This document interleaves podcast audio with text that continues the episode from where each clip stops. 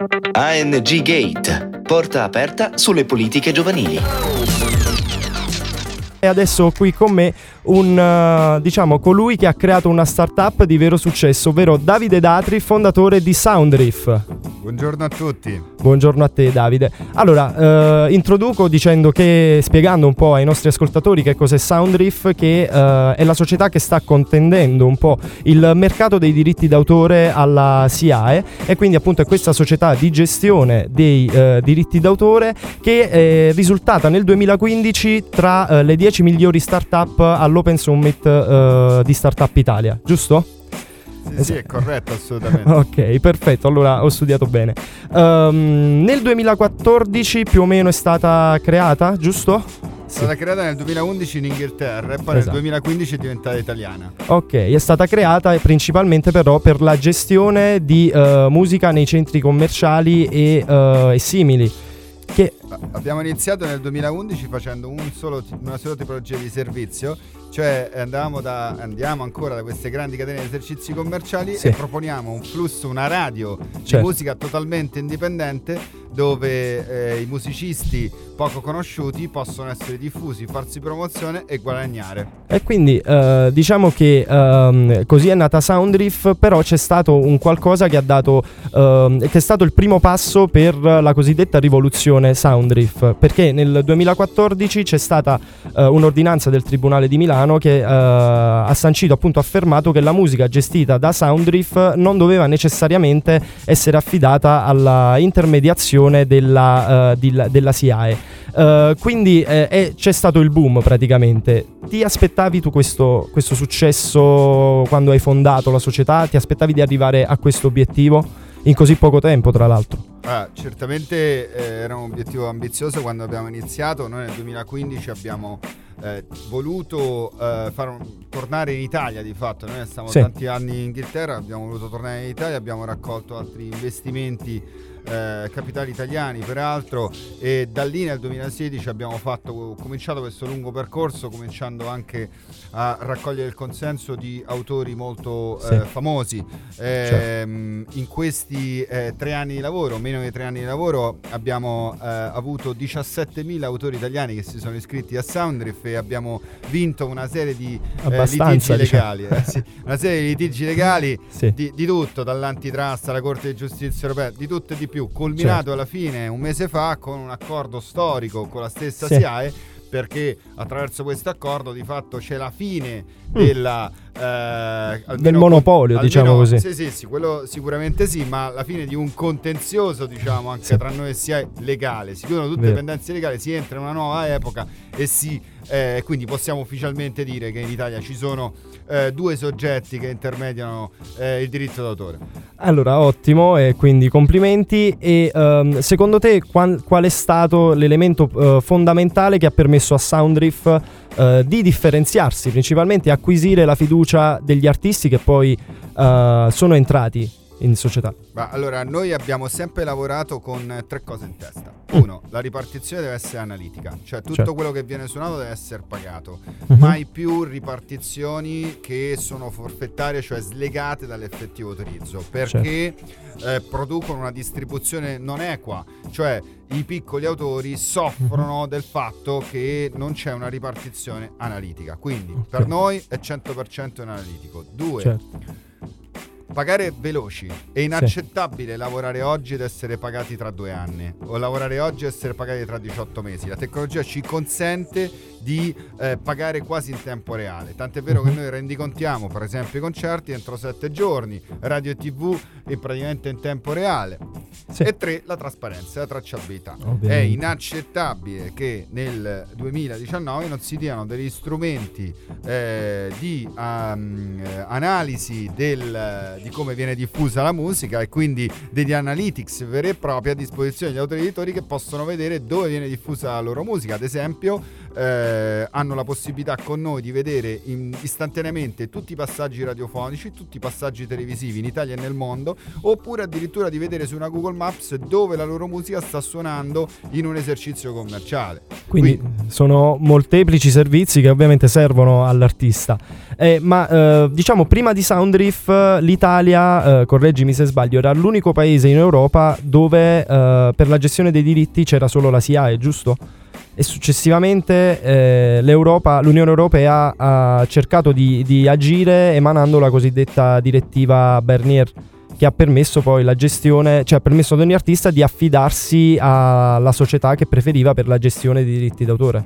Allora, diciamo che ehm, c'è sempre stata solo una SIAE per paese. Questa mm. non era un'anomalia italiana. Certo. Eh, l'anomalia italiana era dovuta al fatto che eh, la legge uh-huh. eh, imponesse un monopolio okay. e lo ha continuato a imporre fino alla fine del 2017 di fatto, mm. quando poi col decreto fiscale è cambiata la legge. È cambiata certo. la legge per, per, per, fortuna perché la Commissione europea ha capito che c'era un tema di eh, monopoli in questo settore nel, nel, nello spazio europeo e quindi certo. nel 2014 ha fatto questa direttiva, direttiva Barnier che liberalizza il mercato in tutta Europa. Sì.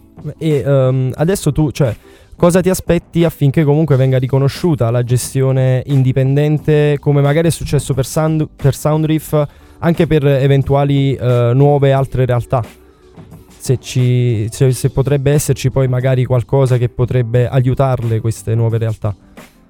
Ma io penso, io sono contento diciamo se si affacciano nuove realtà eh, che cominciano a intermediare il diritto d'autore e offrire servizi ad autori editori, perché credo che contribuisca a un mercato più efficiente, cioè certo. il problema del monopolio è proprio che eh, questo è un settore eh, dove la tecnologia conta moltissimo sì. e la tecnologia si fa attraverso diciamo eh, l'innovazione, l'innovazione si fa molto spesso attraverso la competizione certo, attraverso diciamo, eh, la creazione di stimoli competitivi. Giusto. E quindi io sono contento, sarò contento se qualcun altro entrerà in questo settore. Credo che ci sia spazio per almeno due o tre operatori. Certo. Attenzione, è un mercato molto molto complicato da un punto di vista commerciale, da un punto di vista legale, da un punto di vista procedurale. Quindi certo. chi lo vuole fare deve aspettarsi Vabbè. diciamo, un lungo percorso molto complesso. Sì, tortuoso, però comunque deve essere anche un po' coraggioso per, per così dire, per affrontare questo, questo mercato comunque.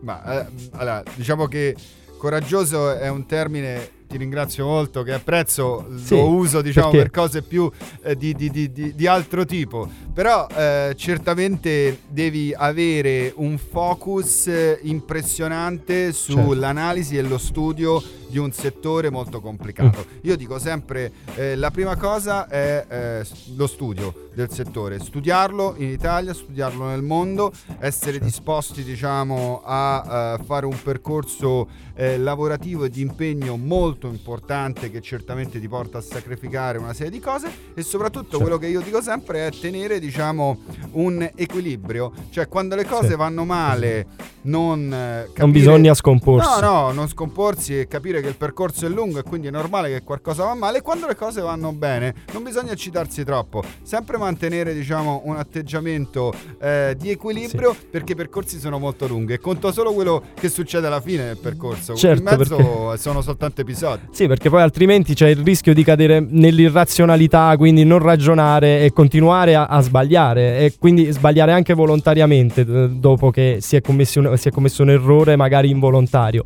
Anche perché da da, ne abbiamo parlato poco prima che abbiamo iniziato, eh, per le start-up è così, Soundriff è nata come una start-up e quindi c'è prima un processo di eh, analisi del mercato per capire qual è la migliore strategia da adottare, giusto? Cioè voi avete intrapreso questo percorso? È corretto, sì. No, io ho avuto l'idea di Soundriff all'università, avevo 22 anni. Soundriff l'ho aperta 10 anni dopo, quindi sono stato... Quindi c'è un processo proprio sì, di, sì, di, sviluppo dell'idea sì, molto largo. Molto lungo, perché ho fatto un'altra società in mezzo in questi 10 anni. Ho lavorato nell'industria della musica, io ho un background di economia, ma ho certo. sempre lavorato nell'industria della musica da quando ho 15 anni, quindi saranno 25 anni che lavoro nell'industria della musica. Però ehm, certamente qualsiasi eh, startup si voglia fare fare, in Italia credo che adesso sia possibile, credo che ci siano va, varie opportunità da parte di investitori privati per fare start-up, sì. però bisogna rendersi conto che eh, bisogna sacrificare molto della propria vita e bisogna certo. studiare tanto. Certo, vabbè, se si vuole arrivare ad un obiettivo è necessario sacrificarsi. E a proposito di questo, um, voglio porti una domanda. Siamo ovviamente la radio dell'Agenzia dei Giovani e um, spesso capita che i giovani uh, hanno molte idee, però s- credono di pensare troppo in grande. Quindi di conseguenza le abbandonano perché uh, credono che siano inarrivabili. Secondo te questo accade perché uh, c'è, una, c'è, una, situazione un po' sociale nel paese che è un po' drammatica o semplicemente per sfiducia in se stessi?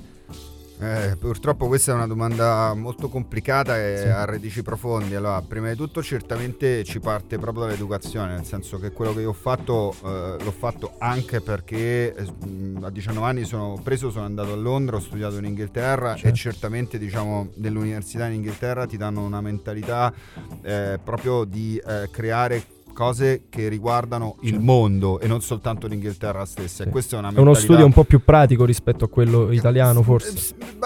insomma, teorico pratico, insomma, non è tanto questo, è proprio diciamo il, il, il discorso di um, farti capire uh-huh. che qualsiasi cosa tu fai la devi fare per il mondo e non soltanto per la tua nazione. Giusto. Allora, in Italia quando noi facciamo qualcosa cerchiamo su Google in italiano, no? cioè, vero, io dico sempre verissimo. cercate su google.com e cercate l'inglese, no? Perché cercate certo. di capire diciamo il mondo come va. Eh, questa, questa, è la primissima cosa. Eh, c'è da dire anche che io non sono uno di quelli, per esempio, che pensa che tutti quanti devono fare l'azienda da un miliardo e tutti quanti devono fare one billion, eccetera, eccetera. No, io penso che questo sia sbagliato.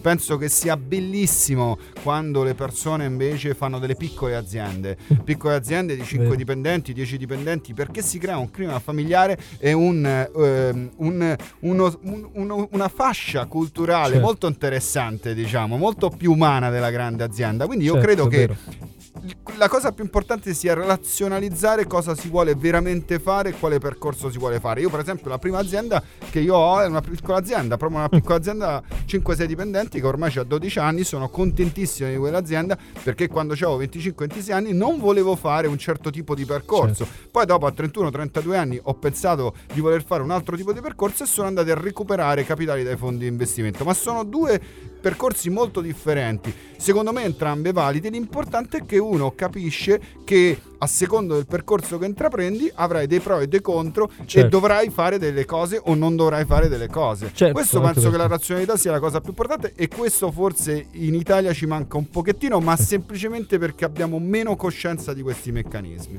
Questo è vero. E poi ovviamente immagino che anche la tua eh, esperienza passata ti sia servita poi con, con Soundriff, cioè hai applicato un po' quello che hai imparato, insomma. Ah, non c'è dubbio, i fallimenti, gli errori sono quello che veramente ti fanno crescere. Certo. Eh, adesso, per esempio, la cultura del fallimento è fondamentale. Noi non abbiamo la cultura del fallimento, è un problema. Vero. Cioè, noi vediamo il fallimento come una tragedia, ma in realtà i, coloro che falliscono con la loro impresa contribuiscono all'economia in maniera determinante perché se voi pensate che eh, 8 start-up su 10 falliscono di fatto se non ci fossero quelli che falliscono non ci sarebbe l'ecosistema start-up Beh. quindi noi non dobbiamo vedere il fallimento è ovvio che uno può fallire per 4-5 volte di seguito probabilmente dovevi fare altra cosa però una volta, due volte eccetera, eccetera ma va certo. benissimo va bene fare errori è fondamentale l'importante diciamo è sempre farli con grande determinazione e nella convinzione di aver studiato con molta attenzione esatto. ciò che stiamo facendo. Esatto, avere eh, appunto la coscienza a posto e dire io ho fatto il massimo per uh, raggiungere un obiettivo, poi se mi è andata male, insomma, uh, non può sempre dipendere uh, dalla persona, ci sono anche altri fa- fattori esterni purtroppo alla fine, no?